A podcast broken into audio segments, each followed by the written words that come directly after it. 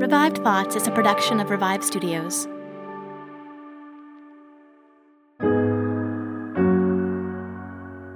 This is Troy and Joel, and you're listening to Revived Thoughts.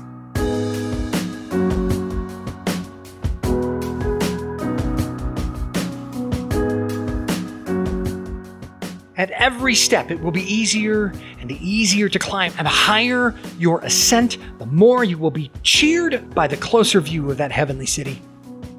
Every episode, we bring you a different voice from history and a sermon that they delivered. Today, we're going back to the early 1700s in colonial America during the Great Awakening. That's right, it's a Jonathan Edwards sermon. Troy, I feel like I can hear a bit of rain on your side. Is it raining over there? It is, which actually it's not supposed to. It's in the middle of the dry season, so it's kind of a little, a little bit random that it's raining today. Uh, yeah, and when people, if you're not aware, I'm currently in Indonesia. So when I say dry season, it's like l- it literally is uh, three or four months without any rain. I kind of thought when I was, you know, before I lived in a place with rainy and dry seasons that it was like, okay, rainy season, it rains a lot. And dry season is like dry, but it doesn't, it rains, but not that much, right? Mhm. You know, like in Mhm. tropical places, I just imagine they always had rain because I grew up in Florida where it always has rain. Uh, no. Some- something's And, got to like- be making all those palm trees green.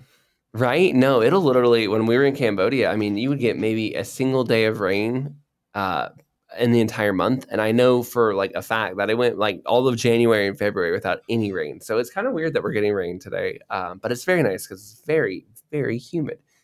But you did not ask about, you know, you're not here. You did not click on Jonathan Edwards to hear a sermon about heaven, to hear about my rainy day. So let me tell you, you're here to hear about one of the most famous people in church history, Jonathan Edwards, talk about something that I'm actually really excited to talk about because Jonathan Edwards is not famous for his takes on heaven, right? Like Joel, you've heard of, hmm of course, the most famous sermon by him, Sinners in the Hands of an Angry God. We have and naturally covered that sermon. We've actually done Jonathan Edwards uh, so many times now. I don't even I have lost track. Not to mention Jonathan Edwards was featured on Revive Devos many times as well. Yeah, and all this time, I can honestly say I have not heard much about his description on heaven, and I'm very excited about this episode because I'm I'm very I'm just I, I got a lot of passion. I worked hard on this sermon. Uh, it was a long one. It took me a very long time to edit it down, but I really like this sermon because I am excited to tell you that Jonathan Edwards brings as much passion and zeal to the topic of heaven that he does the topic of hell, which he's a Mm. little bit more famous for. And I think this sermon on heaven will convict you and get you just as excited about the future and what happens after death as his sermons on hell uh, maybe terrify you in the reverse way. yeah, yeah. He's he's got that talent, that creative uh, ability to help help make it real in your imagination, right? And uh, we get to see this put into put into heavenly terms for this episode. When I think of Jonathan Edwards, I think of the American uh, Great Revival, right? Edwards, born in 1703, he'd end up taking over his grandfather's church once he studied and and became uh, equipped and educated enough to to run it. And when it comes to American history, he's definitely recognized as one of our uh, one of our more uh, famous, earlier renowned theologians. Right? He he ended up writing a book about David Brainerd's life, who was a missionary uh, to the Native Americans early on, and Jonathan Edwards' attitude towards missions uh, ended up helping inspire the missionary movement of the 1800s. You know, when when a lot of people think about America in a global scale today, sending out lots of missionaries. Uh, that all started with this movement that Jonathan Edwards helped start with this book and moving into the early 1800s. He did have a lot of controversy, as do as do a lot of the people that we have on this show, but um, he was uh, very again very harsh, very direct with his words, very unforgiving with the statements that he would make. Um, his sermons were blamed for his uncle's suicide, which is a, a, a rough thing to try to come and reckon with. Um, and I'm sure that's something that weighed on him and that he thought about a lot. He was also kicked out of his church later in life. He's got a lot there that we've jumped into on previous episodes, uh, but we're not going to dive too much into his personal life uh, in this episode like we have in previous episodes. Again, those are there if you want to go check them out. Highly recommended. Troy, what are we going to talk about today, though? So today I wanted to look at kind of his role in the Great Awakening and really kind of take a look at the Great Awakening itself. Uh, because in some ways it seems almost at odds with who he is, his legacy, especially his legacy today. So when you think of Jonathan Edwards, he was a very meticulous, scientifically precise person. He was very careful. He quite literally wrote the book on what a conversion experience is supposed to look like, like the methodology. If you could scientifically dissect a soul getting saved and what the fruit of that life would look like, he wrote the book on what he thought that was supposed to look like from a scientific perspective. Yet, as someone who, as uh, you know, me speaking, as someone who's edited a few of his sermons, he is methodical. I can tell you that. So he, he will line up his points and line up his sub points and line up his sub sub sub points, and he knows what he's doing here. Yet this guy ends up leading this gigantically mass movement that is, without a doubt, a very emotionally passionate you know, driven movement. People are bawling. They're crying out in the service for him to stop preaching. They are literally having physical reactions throughout the Great Awakening. And this seems really strange to me because Jonathan Edwards is a stark, you know, Calvinist. Even on our Twitter, sometimes posting quotes by Jonathan Edwards will get people mad at us and they'll, you know, they'll talk about how his vision of hell was too scary. He scared people too much, or his Calvinism made him too stoic. And there's the very famous um, idea that he preached his sermons very monotone like this, which we've covered in episodes why we what we think about that. Go find them. Again, just listen to our Jonathan Edwards ones. They're pretty good. Uh, but when you think of Calvinism today, it really doesn't make anyone think of someone, you know, with wild emotional outcries and revivals. This is so opposite of what you think of, right? When you if you if you've met Calvinists, if you know them, they don't tend to be people known for revivals and wild emotional outcries. So, what happened here? How did this very stoic, meth- methodical, scientific person lead one of the most emotionally driven movements in history? And what do we think about that? Does that, in some ways, damage the reputation? I, what, what what do we do with this instance? Because it's very um, it's very unexpected. Yeah, one of my favorite things about this era of American history, and really all of uh, church history and in human history in general, is just to see kind of the state of America right now. Uh, again, so I guess this is colonial America. This is pre-independence. America was not, or I should say, Christianity. Christianity was not flourishing during this time. Uh, it was a time where you know the, the Puritans had come and established uh, the colonies established this new world for their religious uh, uh, country. But all of those Puritans are gone and dead at this point. There's several new generations that have um, popped up in the meantime, and Christianity is not something that they are caring about. I grew up in an era where, you know, all the adults around me were talking about America is no longer a Christian nation, or you know, we're we're abandoning our Christian values. We're we're falling by the wayside. And while I don't, you know, uh, disagree with that, um, I do think it's interesting to note that that's not the this is this isn't the first time American has ebbed and flow as far as the population's um, commitment to Christianity. There are pockets throughout uh, this continent's history where we were very fervently as a collective body wanting to seek out the Lord and eras where we uh, had no intention of, doing so. Um, and this era here in the early 1700s is one of those ones where Christianity, again, was not something that was flourishing or was growing. You know, adults would have been saying back then, you know, the older generation would have been saying, "Oh, colonial America is is no longer a Christian nation, where it's it's just the motions uh, you guys don't even care about Christ anymore. They would have been saying those same things back in this era uh, of American history. And I think it's, I don't, just as a side note, an interesting analysis of human history in general, because you we see that time and time again throughout all of church history. Fervent people that are excited about Christ, and then after a generation or two, uh, people become selfish. People find ways to justify and prioritize their own desires and you know following a christ-like life and those lifestyles just don't mix up and so christianity falls by the wayside in those segments even back to i mean i think of like the book of judges in the bible right all of those chapters end with you know children of israel doing what was right in their own eyes and then god sends in a judge and gets everyone sorted out again and then uh, there's that cycle. Yeah, no, the Israelites are not known for holding that firm faith, right? Like they, the whole Old Testament Right. is just follow God. All right, we'll follow God. Oh, what's that? No, follow God. Yeah. Well, and again, I, I I think that's just humanity in general. We're just really forgetful people. We're really selfish people. It's something that's a part of our our fallen world that that we live in. I think, uh, and it's something that we have to be intentional about combating, especially as we pass on the torch to following generations. There. So while in this era of American history, I mean, people went to church. You know, it's not like you, there was no one going to church. But this is also in an era where there's no TV, there's no radio, there's no podcast. Uh, where else do you go to see people in this era? Where do you go to hear news?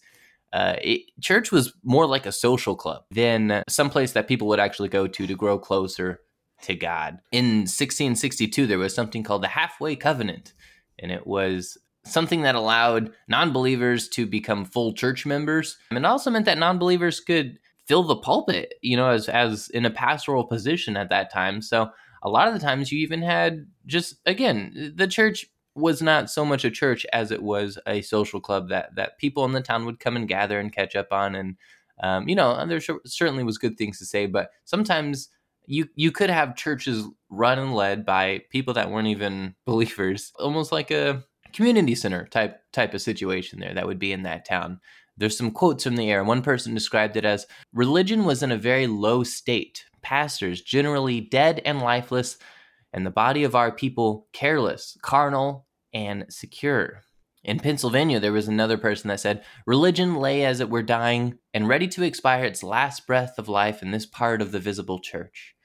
And you know, in, in retrospect, it makes sense when we think of the great revival of, of the colonial America, right? You need to, you can't have a revival if there's nothing that needs to be revived. There's the, the condition has to be, uh, by definition, of a revival. Uh, a place that needs a revival in America certainly fit that bill at this time. There's no great awakening if people aren't asleep, right?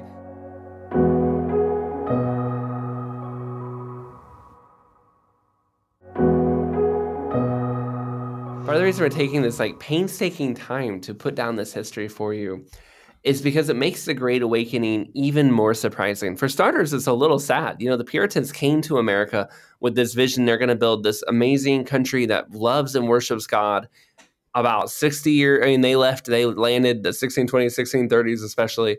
Uh, here we are in the early 1700s, a little bit about a century later, and it's over, right? The Puritans are gone their movement has put everyone to sleep. Not their movement per se but i'm just saying like what is left of it is over. It's uh, people are unchristian leading the pulpits things are not good. And and america looked like it was going to go down the same road that europe was in. They were going to be enlightenment people. They were going to be very reasonable. Uh, the idea of following god emotionally was not in the cards. It was not something they looked like they were going to do then all of a sudden, the Great Awakening happens and just completely takes America down a different path than the rest of the world. You know, that but before it happened, they were making fun of Christians and mocking them and doing all the very things that all the other governments of Europe and all the other people were doing. They were no different than them. And yet suddenly people are crying out in services. And I, and I always think that we kind of skip over this a little bit. But imagine you are in a church service the pastor is preaching and someone in the pew next to you is screaming stop stop i can't i can't handle this. You're you're you're you're speaking too much and they're sobbing. Have you ever experienced a service like that in your life? I have never been in a service where somebody did that. And imagine if you were how would you feel sitting in the pew next to them? You might be tempted to think they're crazy but what if they aren't? What if that is really just the power of god landing on them? And now this isn't just one person, but it's several people in the church that's happening to all at once. And they're having physical reactions. In fact, they're not only yelling for the pastor to stop, and they're not only sobbing completely, some of them are even just literally just passing out and falling to the floor. And this was common. And this didn't just happen at one, your weird church down the street. This happened at churches all over the place. Churches where people had spe- said, We will never follow God. They had basically challenged Jonathan Edwards and said, like, you can't get our attention. This was happening all over from different men and different groups. What do we do, right? How do we, what do we in the modern era, especially people who've maybe never experienced this, what do we think of this? Some people hear all of this and their immediate reactions go, that's great. God was moving. I believe it happened. That's awesome. And I wish I could see something like that happen in my day. But I think a lot of us hear this, and some people are going to hear that and they're going to go, I'm suspicious. Did it really happen like that? Is that even really the way it's supposed to be done? If you heard about people shouting, crying, and acting like I just described at a church down the street from you, would you want to go? If they begged you, they said, You got to come. Oh, you wouldn't believe the emotional outburst. Would you be willing to go? Or would you be distrustful and say, I don't believe that? I don't think that's something good. I think a lot of us would be very skeptical. And yet, that's what I think makes it so strange that Jonathan Edwards, this meticulous, methodical man, was one of the big heads of this kind of movement. Yeah, one of the great ways to judge how revival went is to give it some time and look at the converts and see if they're still walking with the Lord or not, right? The big issue with revivals or or yeah, kind of pop-up evangelizing like that is what do you do with converts that are made? You know, if there's no church for them to go to, if there's no way for them uh, to take root or no one to help disciple them after that fact, what what happens as you go through? And that was something Jonathan Edwards was very aware of. George Whitefield also at this time was was starting to preach and starting these revivals. Again, this is like 1740s ish in there. And Jonathan Edwards talks about seeing a real change in these people's lives. You know, when Ed, uh, Whitefield, when George Whitefield would come through uh, an area and preach and leave, these people left behind, they're the whole town has changed, right? Charity uh, is going way up. People are giving more to each other, taking care of each other. Talk of religious matters is is up, and you know th- that community amongst the believers there. Uh, there's noticeable difference there, and these individuals are discipling each other and preaching the gospel themselves. There's an evangelism that that they are then taking up the torch and going out and sharing the gospel with other people as well. So there's a very clear evidence of uh, a genuine change in these people's lives. And that's something that Edwards wants to see as as well in his own personal ministry. You don't want to see fruitless endeavors where people just go back to whatever they were doing. And Jonathan Edwards actually wrote a book to help Christians who were converted from these revivals to help keep them walking with God and to examine themselves, you know, a personal checklist that they can use uh, in years to come. Even the pastors that were converted from this time period, Edward said very few of them would end up falling back into a scandalous sin. As far as he knew, as far as he knew, it seemed like he had a pretty good rate of, of genuine believers that that continued to walk with the Lord after their conversions. Now you might say, well, Edwards was only protecting his legacy. Of course, he's going to tell you that everyone that came out of the revival did great. Uh, it is important to know that there were people that went too far in the Great Awakening too. There was a gentleman named James Davenport. He would have these gigantic public fires at his revivals where they would take books and burn them. Uh, he would call every pastor in town basically a wolf in sheep clothing, and just he would do a huge show. It was very dramatic. And another man named Charles Chauncy would use Davenport as an example of religion gone too far. Davenport, this Chauncy fellow, he really liked faith to be private, um, not very showy, very little emotion, very subdued. Uh, turned out when he died, he had a gigantic book of unpublished thoughts that would be basically him explaining that he was a universalist. And so a lot of Chauncy's uh, criticisms might have come from the fact that he wasn't actually a Christian anyway. And he was just saying those things to try to get the Christians to calm down because he was moving, trying to move the uh, pendulum over towards universalism. Yeah, people may still have their doubts. If you're listening, you may go, but can big crowds really be saved by men like George Whitefield? Can people uh, be, you know, preached hell and heaven very emotionally and very passionately, like Jonathan Edwards did? And will that really reach them, or will that just make them scared? And I would say, look at the evidence. Not only Jonathan Edwards' evidence, but look at what happened in that era. We have nine Christian schools that were launched from this movement, including Princeton, all of which were very firm for a very long time. David Brainerd was converted, then went on to be one of the most famous missionaries of that century. And you can check out Elisa's show, Martyrs Missionaries, to hear more about how amazing his work is. And the entire course of the colonies, which had been straying into enlightenment, going into atheism, changed from that point on. The Revolutionary War, the ideas of democracy, and pretty much everything that follows in American history is completely shaped and moved by the stuff that happened in the Great Awakening because the people really did change course. And, you know, people argue today whether America is a Christian nation or not. But nobody was having that argument in the very early 1700s because America was moving towards a truly secular nation before the Great Awakening this certainly happened. Something changed the people there. And despite what we modern people may think about how emotional it is that they reacted to it the way they did, yet the fruit of it is there was a real change in the people that lasted, not just for the moments of those revivals, but for the people's entire lives.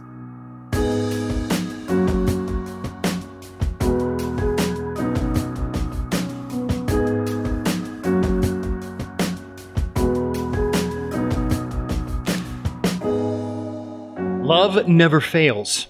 As for prophecies, they will pass away. As for tongues, they will cease. As for knowledge, it will pass away.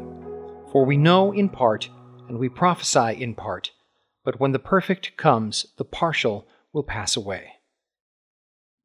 The point I would like to focus on in this text today is that heaven is a world of love. The apostle is speaking about the church when it has reached perfection in heaven. When the partial is done away with and the perfect state of the church is reached, this is a time in which the Holy Spirit will be perfectly and abundantly given to the church, even more than it is now on earth. At that time, it will be so abundantly poured and so full of holy and divine love in the hearts of all the blessed inhabitants of that world Currently in the church, the Holy Spirit has not yet perfected it. Now let us look at a few points on heaven and the magnificent love found there.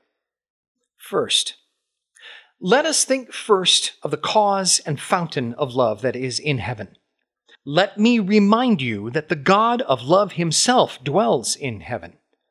Heaven is the palace of the High and Holy One, whose name is love, and who is both the cause and source of all holy love. God, we must remember, is everywhere. He fills both heaven and earth. But it is said in some ways to be more so in some places than others.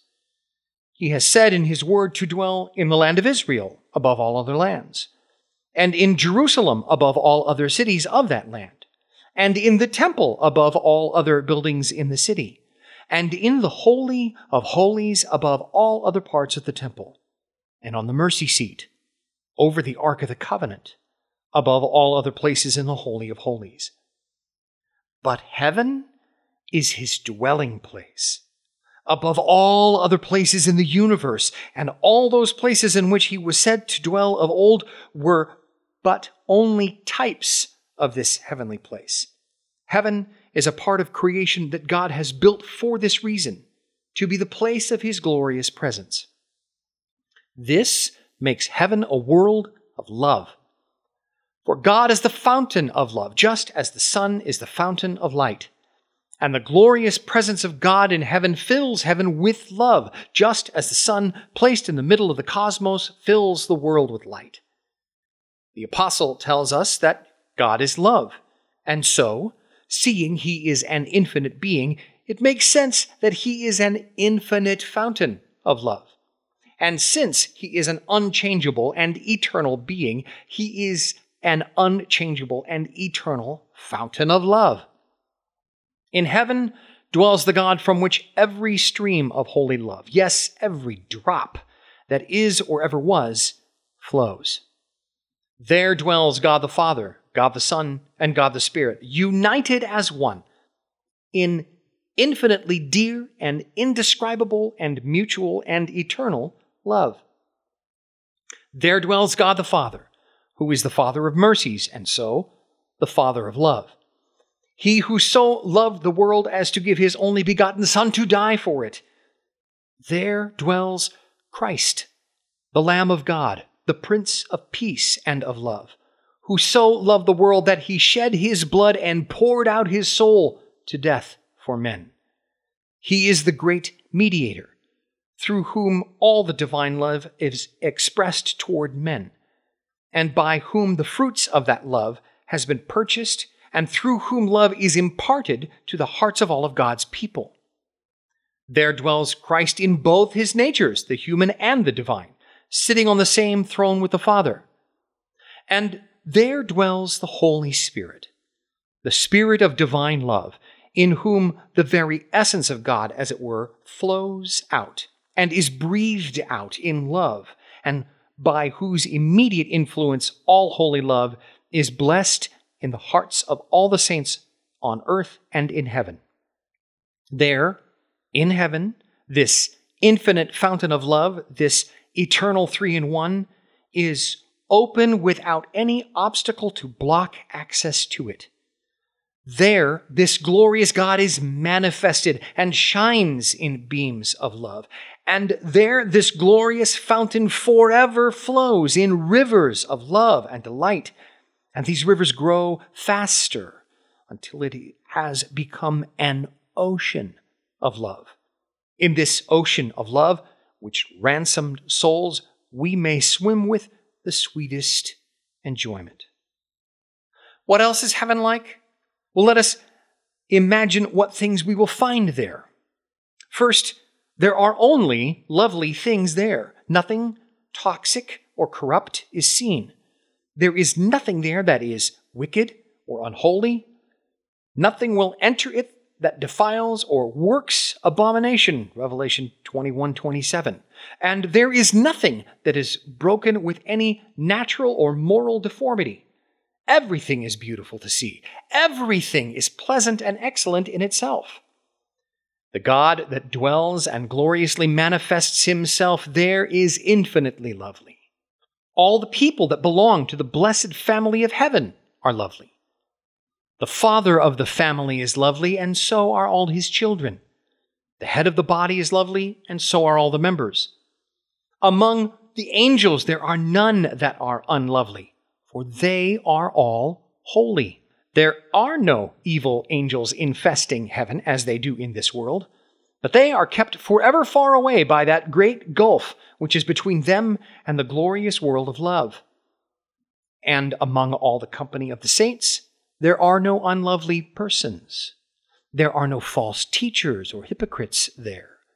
No one that pretends to believe and yet is actually an unbeliever and hateful, as is often the case in this world. And not only will all objects in heaven be lovely, but they will be perfectly lovely. There are many things in this world that in general are lovely, but they are not yet perfectly free from problems.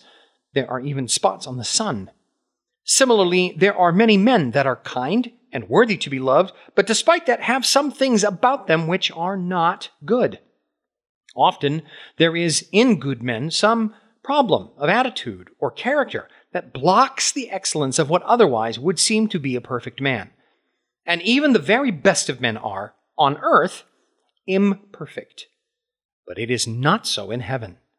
Everyone will be perfectly pure and perfectly lovely in heaven that blessed world will be perfectly bright without any darkness, perfectly clear without any clouds.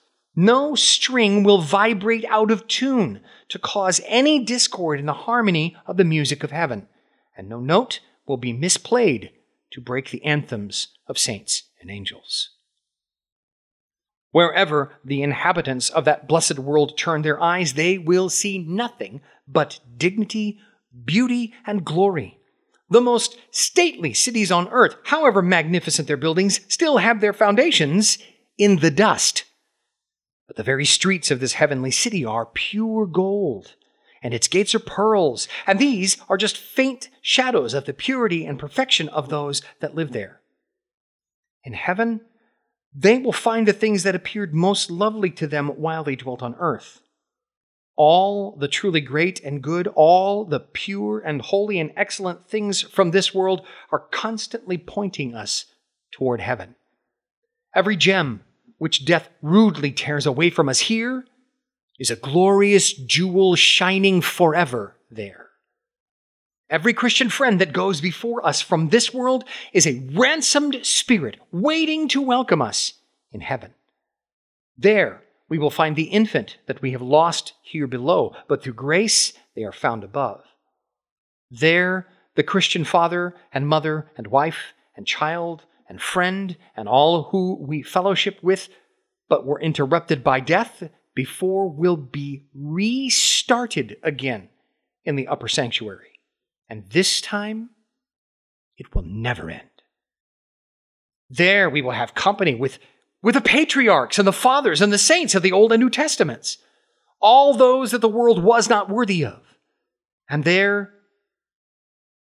above all, we will enjoy and dwell with God the Father, whom we have loved with all our hearts on earth, and with Jesus Christ, our beloved Savior, who has always been to us the chief among ten thousands and altogether lovely, and with the Holy Ghost, our sanctifier and guide and comforter, and we will be filled with the fullness of the Godhead forever.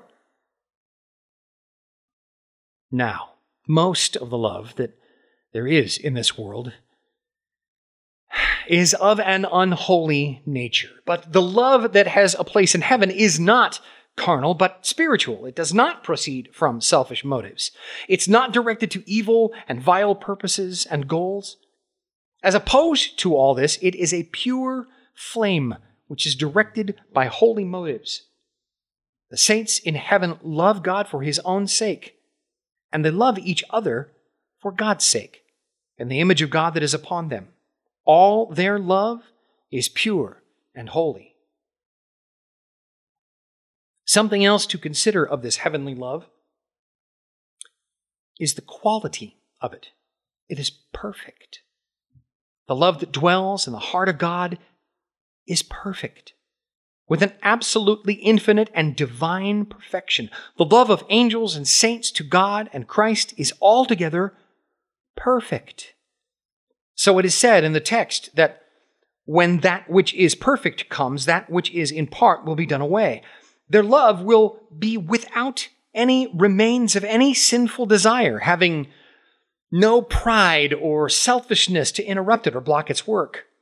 Their hearts will be full of love.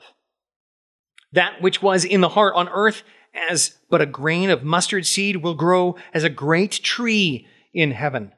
The soul that in this world only had a little spark of divine love in it, in heaven will become a bright and wonderful flame, like the sun in its fullest brightness. In heaven, there will be no remaining hatred or distaste or coldness or deadness of heart towards God and Christ. Not even the least remainder of any feeling of envy will exist to be acted toward angels or other beings who are superior in glory. Nor will there be thoughts like contempt or distaste of those who are weak.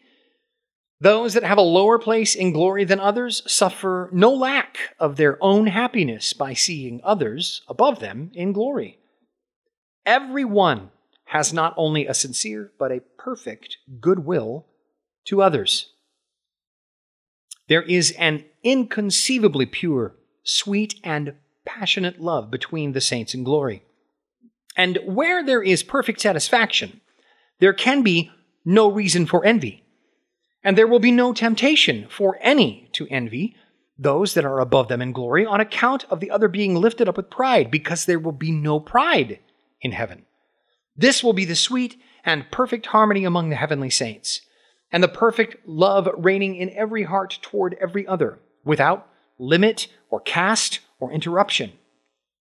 And no envy or malice or revenge or contempt or selfishness will ever enter there, but all such feelings will be kept as far away as sin is from holiness. The distance from sinful thoughts to heaven is the same as hell is from heaven. Now, let us consider our circumstances in heaven. For love in heaven is always mutual, it is always met with a right return. Love seeks a return of love back. And just in proportion as any person is loved, in the same proportion is his love desired and prized. And in heaven, this desire of love, or this fondness for being loved, will never fail to be satisfied. No inhabitants of that blessed world will ever be grieved with the thought that they are being slighted by those that they love, or that their love is not fully and fondly returned. As the saints will love God with an unconceivable passion of heart and to the best of their ability, so they will know that He has loved them from all eternity and still loves them and will continue to love them forever. And God will then gloriously manifest Himself to them, and they will know that all that happiness and glory which they are possessed by are the fruits of His love. And they will know that He has loved them with a faithful, yes, even with a dying love. They will then be more sensible than they are now at what great love it manifested in Christ that He should lay down His life for them. And then Christ will open the view of the great fountain of love in his heart for them far beyond all that they ever saw before. Christ declared, I love them that love me. And the sight of Christ's love will fill them with joy and admiration and more love for him. The love of the saints to each other will always be mutual that we cannot expect that everyone will, in all respects, be equally beloved. Some of the saints are more beloved by God than others, even on earth. The angel told Daniel that he was a man greatly beloved, chapter 9, verse 23. And Luke is called the beloved physician, Colossians 4:14. and John, the disciple whom Jesus loved, John 20, verse 2. And so it is likely that those who have been most eminent in faithfulness and holiness and that our highest in glory are most beloved by Christ in heaven. The joy of heavenly love will never be interrupted or dimmed by jealousy, though. Heavenly lovers will have no doubt of their love for each other. They will have no fear that the declarations and professions of love are false. But we will be perfectly satisfied with the sincerity and the strength of each other's affection, as though there were a window in every chest so that everything in the heart could be seen. There will be no such thing as flattery or hypocrisy in heaven, but perfect sincerity will reign through all and in all. It will not be as it is in this world, where comparatively few things are what they seem to be, and where professions are often made lightly and without meaning. But there, every expression of love will come from the bottom of the heart and all that is professed will be really and truly felt. The saints will know that God loves them in heaven. And they will never doubt the greatness of his love, and they will have no doubt of the love of all their fellow inhabitants in heaven. And they will not be afraid of any change in each other's love. They will have no suspicion that the love which others have felt toward them is lessening, or in any degree withdrawing from themselves for the sake of some rival.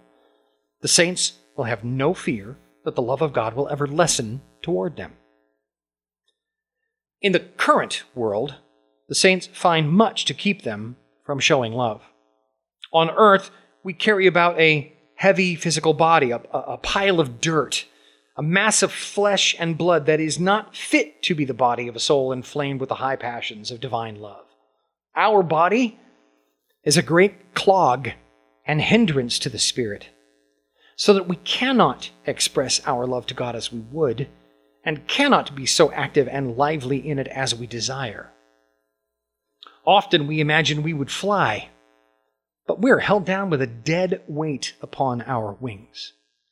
Imagine we would be so active and climb up to heaven like a flame of fire, but find ourselves soon held and chained down so that we cannot do as our love for Christ inclines us to do. Love calls us to explode into praise for God, but our tongues are not obedient. We lack words to express the zeal of our souls and cannot order our speech because of the darkness in our minds. And often, for lack of words, we're forced to content ourselves with groanings that cannot be uttered. Have you ever felt this love in your heart, but you couldn't express it? But in heaven, there will be no problems like this. There, they will have no slowness and clumsiness and no corruption of heart to war against divine love. There, no earthly body will diminish with its worldly weights the heavenly flame. The saints in heaven will have no difficulty in expressing all their love. Their souls, being on fire with holy love, will not be like a fire pent up, but like a flame suddenly uncovered and exploding like a firework. Their spirits, now winged with love, will have no more weight upon them to stop them from flying. There will be no lack of strength or energy, nor lack of words to praise the object of their affection. Nothing will stop them from communing with God praising and serving Him just as their love desires them to do. Love naturally desires to express itself, and in heaven the love of the saints will be at full liberty to express itself as it desires, whether it is towards God or to created beings. Also, in heaven, love will be expressed with perfect clarity and wisdom. Many in this world that are sincere in their hearts, yet have no mind to guide them in the proper way of expressing it. Their intentions and so their speeches are good, but the actions and speeches have an awkwardness that greatly hides the loveliness of grace in the eyes of others. But in heaven, the goodness and excellence of their love will not be covered by anything. There will be no indecent or unwise or inappropriate speeches or actions, no foolish and sentimental overfondness, no needless grandiose eloquence, no debased or sinful passions, and no such thing as desires clouding or hurting reason and thinking, or going before or against it. But wisdom and clarity will be as perfect in the saints as love is. In heaven, there will be nothing outward to keep its inhabitants at a distance from each other. There will be no wall of separation in heaven to keep the saints apart. Distances will no longer keep them from each other, for they will all be together as one family in their heavenly Father's house. There will be no disunity through difference of temper, or manners, or circumstances, or from controversial opinions, or interests, or feelings, or alliances. All will be united in the same interests, and all alike allied to the same Savior, and all employed in the same business, serving and glorifying the same God. In heaven, they will enjoy each other's love in perfect and uninterrupted wealth. What often crushes the pleasure and sweetness of worldly pleasure is that though they live in love, yet they live in poverty. Or they run into great difficulties and sore troubles, where they are grieved for themselves and for each other. For though in such cases love and friendship in some respects lightens the burden to be carried, yet in other ways they add to its weight because those that love each other become, by their very love, sharers in each other's afflictions. And then each has not only his own trials to bear, but also those of his afflicted friends. But there will be no challenges in heaven.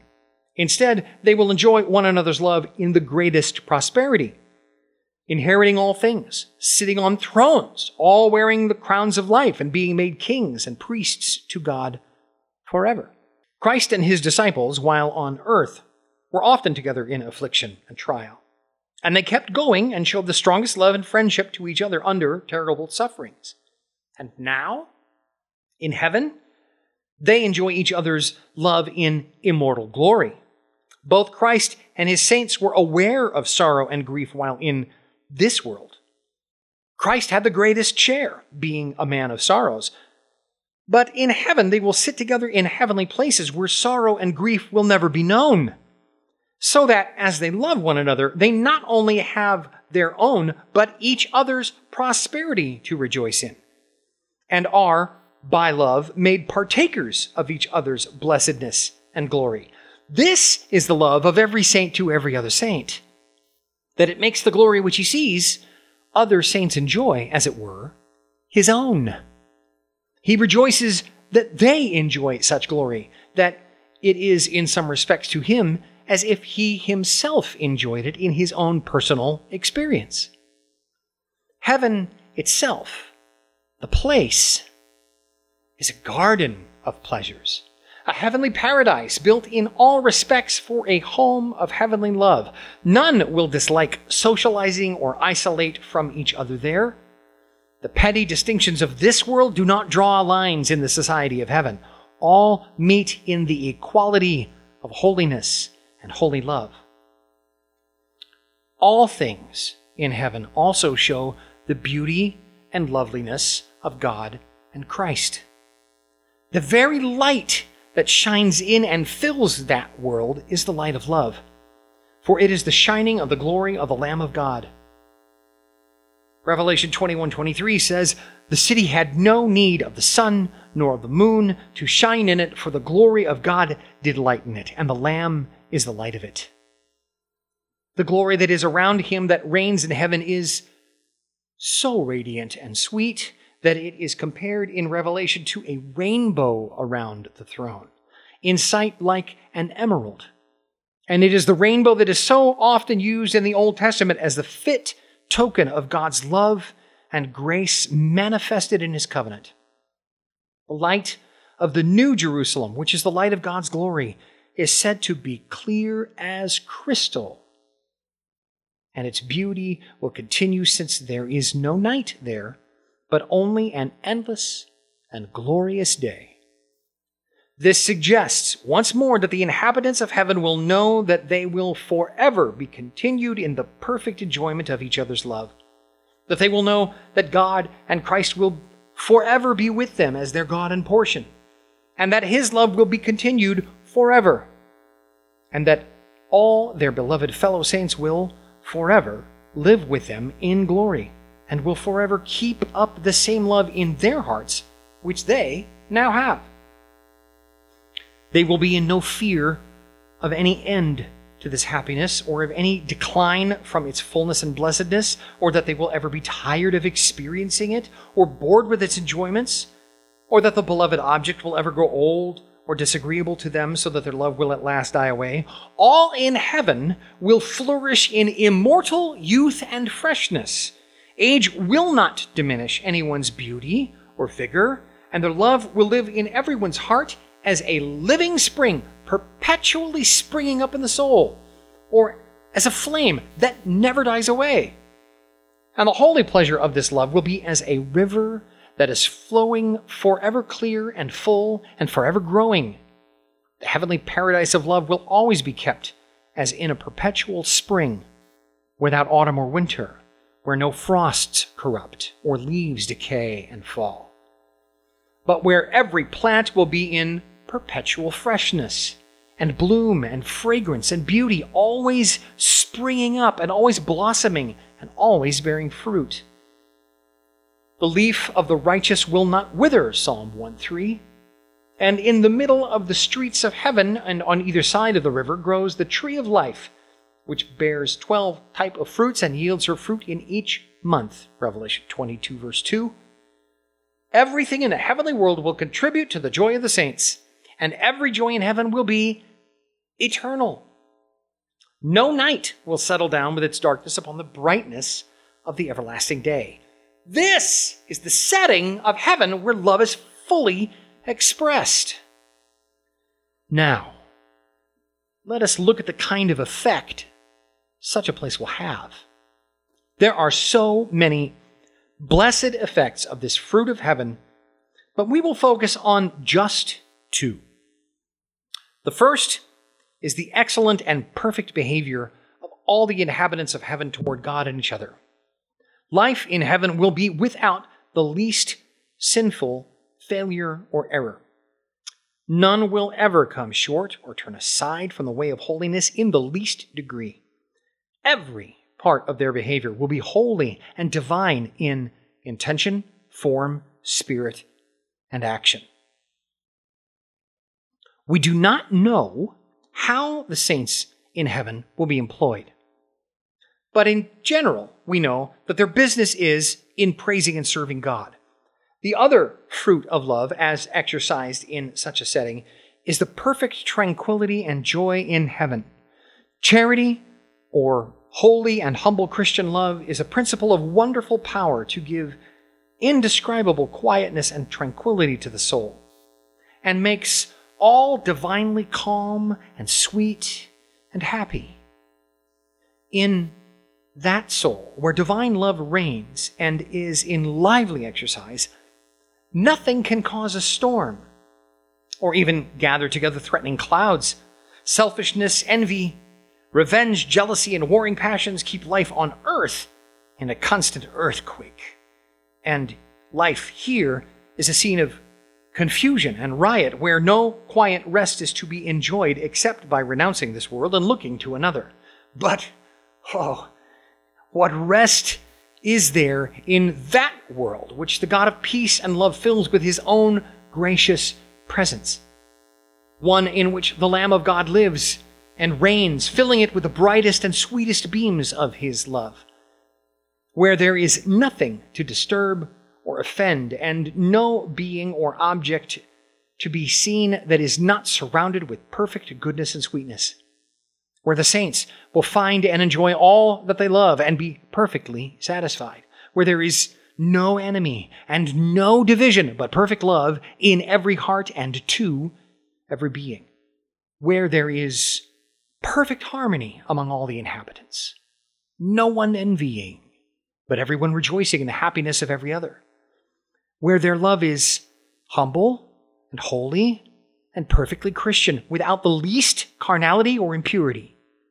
Where love is always mutual and reciprocated to the fullest, where there is no hypocrisy or flattery, but perfect simplicity and sincerity, where there is no treachery or unfaithfulness or inconsistency or jealousy in any form, where there is no clog in the expressions of love, no awkwardness or indecency in expressing it, and no influence of sin or foolishness in any word or deed where there is no separation or distance and no misunderstanding of strangers, but full knowledge and perfect intimacy in all, where there is no division through different opinions or interests, but where all in that glorious and loving society will be most nearly and divinely related, and all will enjoy each other in perfect prosperity and riches and honor without any sickness or grief or persecution or sorrow or any enemy to molest them or any busybody to create jealousy or misunderstanding or sink the perfect and holy and blessed peace that reigns in heaven.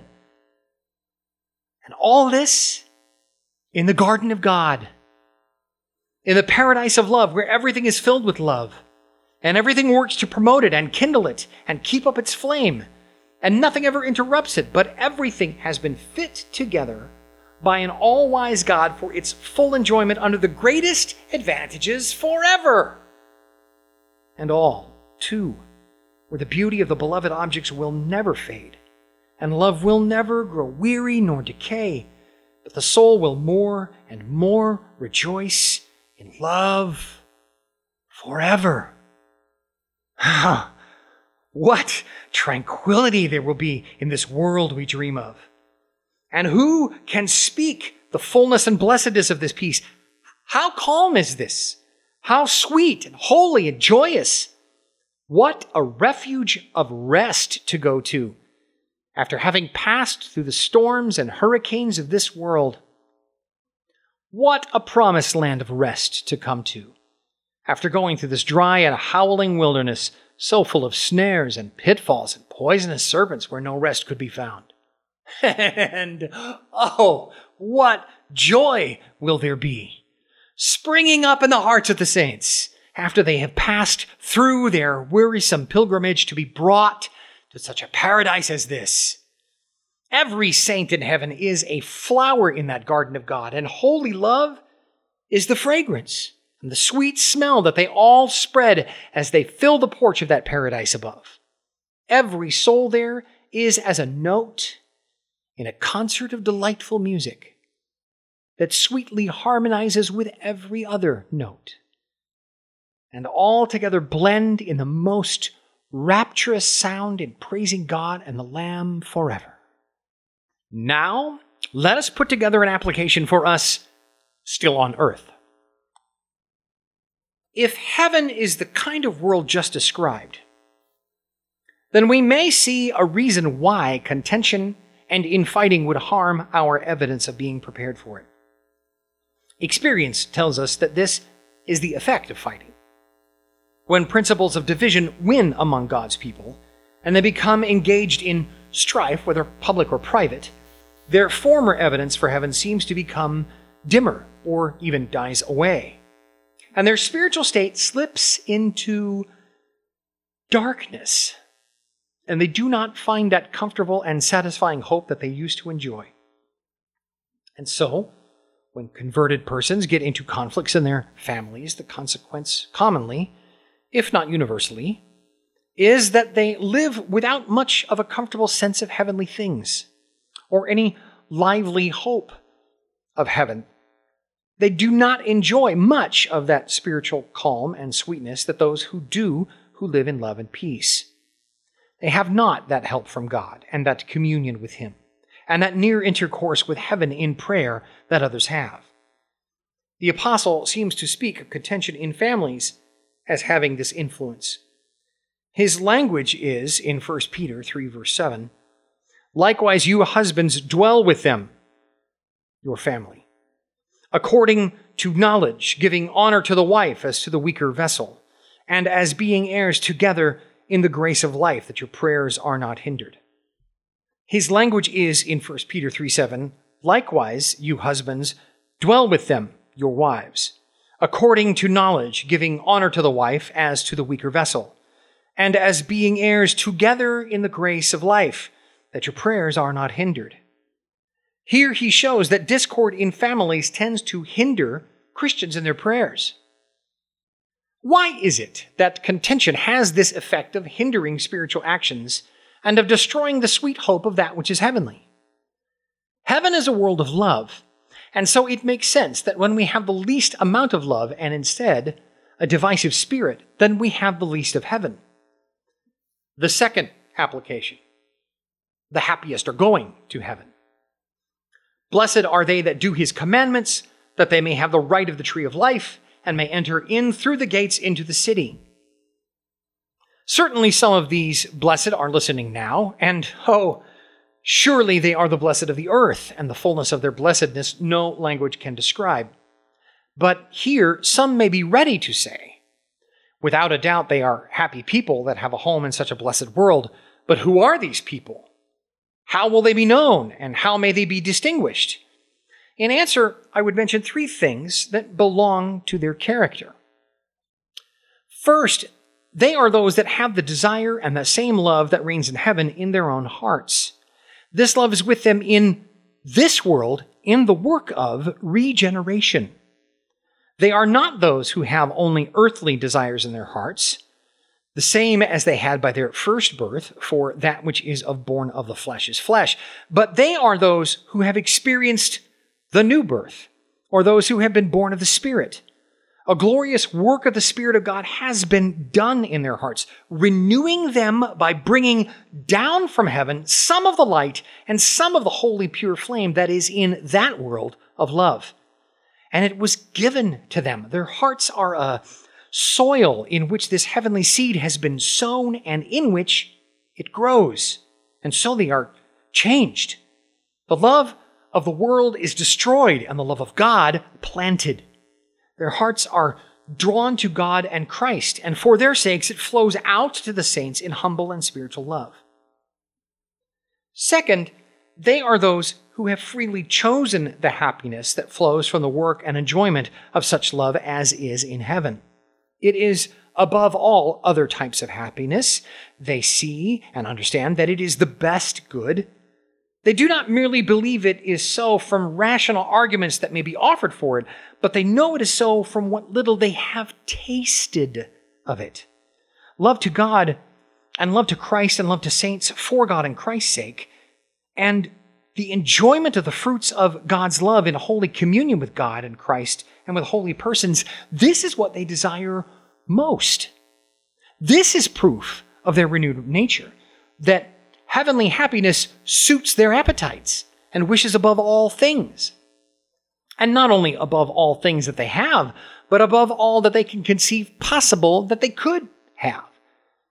Those of the world do not know anything like this. Third, they are those who are, in heart and life, in thought and practice, struggling after holiness. Holy love makes them long for holiness. It is a principle that thirsts after growth. Holiness is not perfect here, is it?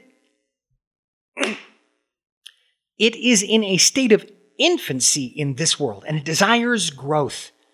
It has much to struggle with. In the heart, holiness in this world is at war with many enemy worldviews and influences, and it must struggle after greater unity, more liberty, and better fruit. The great war and struggle of the new man is for holiness. His heart struggles after it, for he has an interest in heaven, and therefore he struggles with sin that would keep him from it. He is full of passionate desires and longings and wars to be holy. And his hands struggle as well as his heart. He strives in his work. His life is a life of sincere and earnest attempts to be universally and increasingly holy. He feels that he's not holy enough. In fact, he feels far from it. And he desires to be nearer perfection and more like those who are in heaven.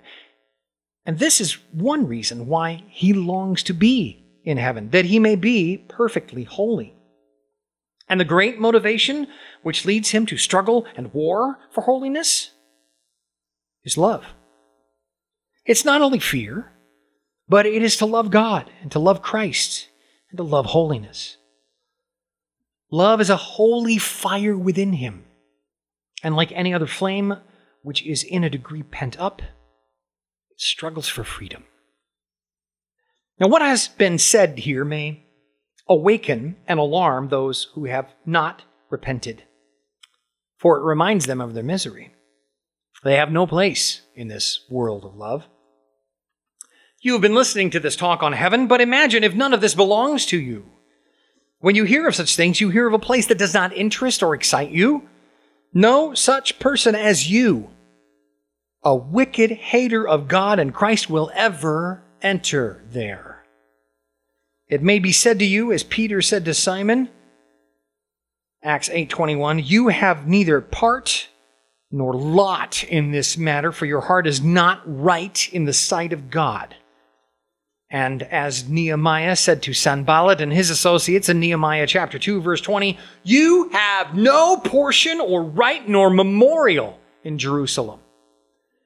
If such a soul as yours should be let into heaven, how awful it would be to those blessed spirits whose souls are a flame of love, and how it would ruin that loving and blessed place and put everything into confusion. It would make heaven no longer heaven if such lost souls should be admitted there. It would change it from a world of love to a place of hatred and pride and envy and malice and revenge, just as this world is. This will never be. And the only alternative is that those like you will be shut out with dogs and sorcerers and prostitutes and murderers and idolaters and whoever lusts and lies, says the scripture. That is, with all that is vile and unclean and unholy. I hope this subject of heaven alarms and wakes up the unrepentant. Secondly, we hope to awaken them not just by telling them of a heaven they will miss, but of the dangers of hell. There are three worlds. One is this one, a temporary world, a world in which good and evil are so mixed together as to be your proof that this world will not continue forever. Another is heaven, a world of love without any hatred. And the other is hell, a world of hatred where there is no love which is the world to which all of you who are in a Christless state belong. This last is the world where God displays his displeasure and wrath, just as in heaven he manifests his love. Everything in hell is hateful. There is not one solitary object there that is not odious and horrible. There is no person or thing to be seen there that is good or lovely. Nothing that is pure or holy or pleasant, but everything terrible. There are no beings there but devils and damned spirits that are like them. Hell is a vast den of poisonous hissing serpents. That old serpent who is the devil and Satan, and with him all his hateful brood. In that dark world there are none but those whom God hates with a perfect and everlasting hatred. He exercises no love and extends no mercy to anyone there. He pours out upon them horrors without grace. All things in the wide universe that are hateful will be gathered together in hell, so that the universe which God has made may be cleansed of its filthiness. It is a world prepared on purpose for the display of God's wrath. He has made hell for this, and He has no other use for it but there to testify forever his hatred of sin and sinners, where there is no token of love or mercy. There is nothing there but which shows the divine wrath. Every object shows wrath. It is a world overflowing with a flood of wrath. It is a flood of liquid fire and is called a lake of fire and brimstone and the second death. There are none in hell but those who have been haters of God. And there they will continue to hate him forever. No love to God will ever be felt in hell. Everyone there perfectly hates him, and so will continue to hate him, and without any restraint will express their hatred to him, blaspheming and raging against him while they gnaw their tongues for pain.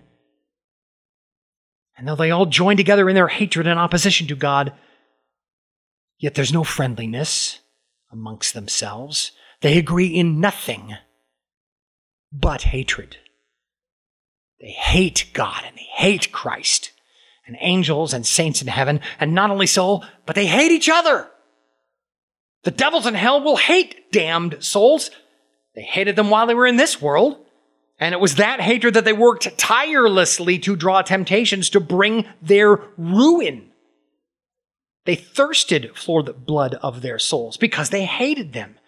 And they will have no love or pity towards each other, but will be like devils one to each other, and will forever torment each other.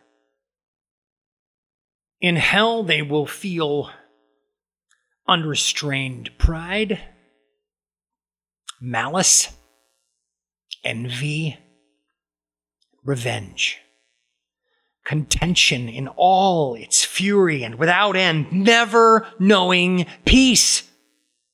The miserable inhabitants will bite and devour one another as well as be enemies of God and Christ and holy beings, those who, in their wickedness on earth, were companions together and had a sort of carnal friendship together will have no fellowship there. If on earth they promoted each other's sins, so now in hell they will promote each other's punishment. And there, their hatred and envy and all evil passions will be a torment to themselves. God and Christ, whom they will hate most, will be infinitely above their reach and they will torment themselves by their fruitless envy of the saints and the angels in heaven, whom they cannot come near or, or injure. And they will have no pity from them or from anyone. For hell is looked on only with hatred and with no pity or compassion. And this is how they will be left to spend their eternity together. Think about this if you are not in Christ and have never been born again. Think about the danger you are in. For this is the world to which you are condemned, and the world that every day and hour you are in danger of calling your new home. The world to which, if you do not repent, you will soon live in instead of going to that blessed world of love that you've just heard about. Think about it. Imagine that it will end up this way with you.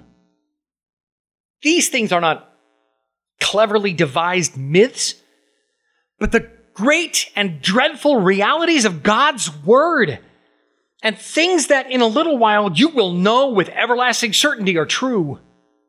How do you possibly ever sleep when this could be your fate? H- how do you go carelessly about day to day and neglect your precious immortal soul? Seriously, consider these things. Be smart for your own sake before it's too late.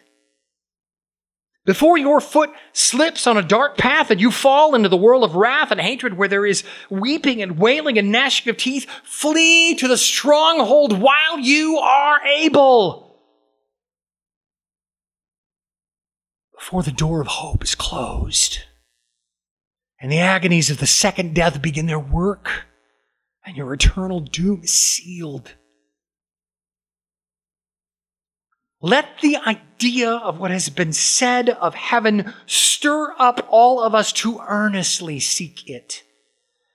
If heaven is such a blessed world, then let it be our chosen country and inheritance. It is not impossible that this glorious world may be ours. It's offered to us. Though it is such an excellent and blessed country, yet God stands ready to give it to us if it is the country that we desire. God gives us our choice.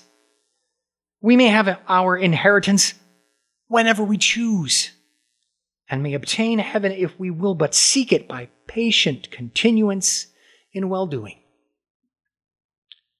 Truly, this world is an evil world. It is in vain for us to expect that it will be anything other than a world of sin. And though the times may improve, yet evil will always be more or less found in the world so long as it stands. Who then would focus on happiness here? What man acting wisely would worry himself about laying treasure in such a world as this? Especially if by having our portion here, we must then have our eternal portion in hell? You that are poor, and think yourself despised by your neighbors and little cared for among men, do not worry about your wealth. Do not care for the friendship of the world, but seek heaven, where there's no such thing as hate, and where none are despised, but all are highly esteemed and honored and dearly beloved by all. You think that you have been met with many abuses and much ill treatment for others. D- don't care about it. Do not hate them for it, but set your heart on heaven that world of love and press toward that better country. Now, to instruct you on how to seek heaven. First, do not let your heart go after the things of this world. The possession of earthly things will not satisfy your soul. This is the reverse of seeking heaven. It goes against the path that leads to the world of love. If you would seek heaven, your affections must be taken away from the pleasures of the world. You must destroy the desires of vanity and become poor in spirit and lowly in heart. Second, you must, in your devotions and holy work, be engaged in conversations with heavenly persons, things, and enjoyments. You cannot constantly be seeking heaven without having your thoughts there. Turn the stream of your thoughts and affections towards that world of love and towards the God of love that dwells there and toward the saints and angels that are at Christ's right hand. Let your thoughts also be on the objects and enjoyments of the world of love. Speak with God and Christ in prayer and think often of all that is in heaven, of the friends who are waiting there for you, and the worship there and of all that will make up the blessedness of that world of love. Let your conversation be in heaven. Third, be ready to pass through all difficulties on the way to heaven. The path to heaven is a climb filled with difficulties and obstacles.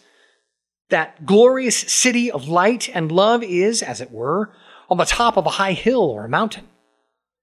And there's no way to get to it but to go upward with tiring steps. But though the ascent is difficult and the way full of trials, still it is worth your while to meet them all for the sake of coming and dwelling in such a glorious city at last. Be willing to undergo the labor and meet the toil and overcome the difficulty.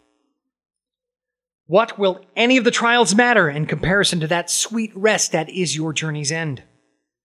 Be willing to fight the natural inclination of flesh and blood, which is downward, and press onward and upward to the prize. At every step, it will be easier and easier to climb. And the higher your ascent, the more you will be cheered by the closer view of that heavenly city. Fourth, in all your ways, let your eye be fixed on Jesus. He who has gone to heaven as your forerunner, look at him. Behold his glory in heaven, that a sight of him may stir you up to earnestly desire to be there. Look to him in his example. Consider how by patient perseverance and well doing, by patient endurance of great suffering, he went before you to heaven. Look to him as your mediator and trust the atonement which he has made, entering into the holiest of all in the upper temple. Look to him as your intercessor, who forever pleads for you before the throne of God. Look to him as your strength, that by his Spirit he may enable you to press on and to overcome every difficulty of the way. Trust in his promises of heaven to those that love and follow him, which he has confirmed by entering into heaven as the head and representative and savior of his people. And fifth, if you are on the path to the world of love, see that you live a life of love of love to God and love to men. All of us hope to have a part in the world of love coming soon, and so we should cherish the spirit of love and live a life of holy love here on earth. And your heart will be opened by holy love to God and by the spirit of peace and love to all men, to a sense of the excellence and sweetness of all that is to be found in heaven. Happy, triple happy are those who will be found faithful to the end.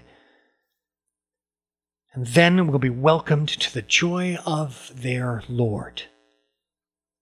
There they will never hunger nor thirst any more, neither will the sun burn on them nor any heat. For the Lamb which is in the midst of the throne, will feed them, lead them to living fountains of water. God will wipe away all tears from their eyes.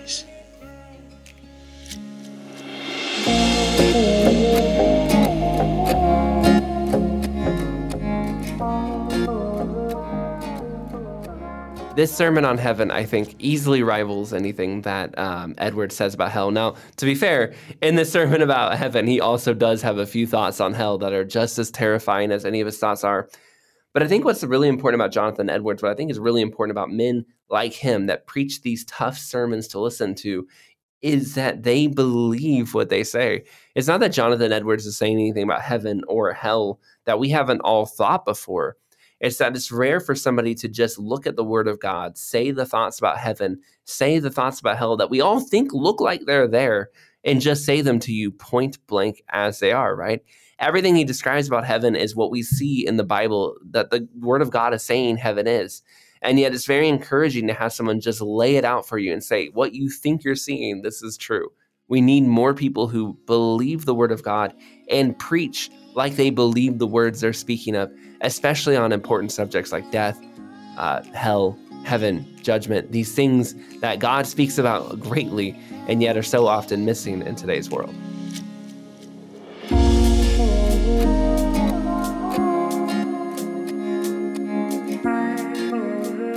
Thank you for listening to today's episode of Revived Thoughts. Today's sermon was narrated by Pastor Ed Backell. He is a Washington State native. He has taught for 30 plus years in churches in Oregon, Washington, and Nebraska. He's currently in Warden, Washington. He's been serving with Warden Community Church since May of 2010. We always love having Ed uh, preach the sermons. Uh, he does a great job with them. Ed, Pastor Ed Backell is one of the great uh, su- successful secrets of this show. Between he did a recent episode on John Calvin, he did an episode on John Wesley where he literally preached. Uh, like I think he was outside or like it was like as if you were at one of the revivals. I mean, it was really cool. He has done so many Christmas Evans, so many great episodes. If you do nothing else but just go back through Revived Thoughts catalog and listen to Ed Backell sermons, you will have some really great sermons to listen to and some really passionate preaching. Uh, so we really appreciate him for doing that. Also, if you enjoyed this episode on Jonathan Edwards and our thoughts on the Great Awakening, the revival there, and you enjoyed this sermon on heaven, we highly encourage you to share this episode. Tell someone else, uh, even if you don't tell them about all the things that Revived Thoughts, even if you don't think they would like anything else, encourage them to listen to this episode and this sermon. I think it can be really encouraging.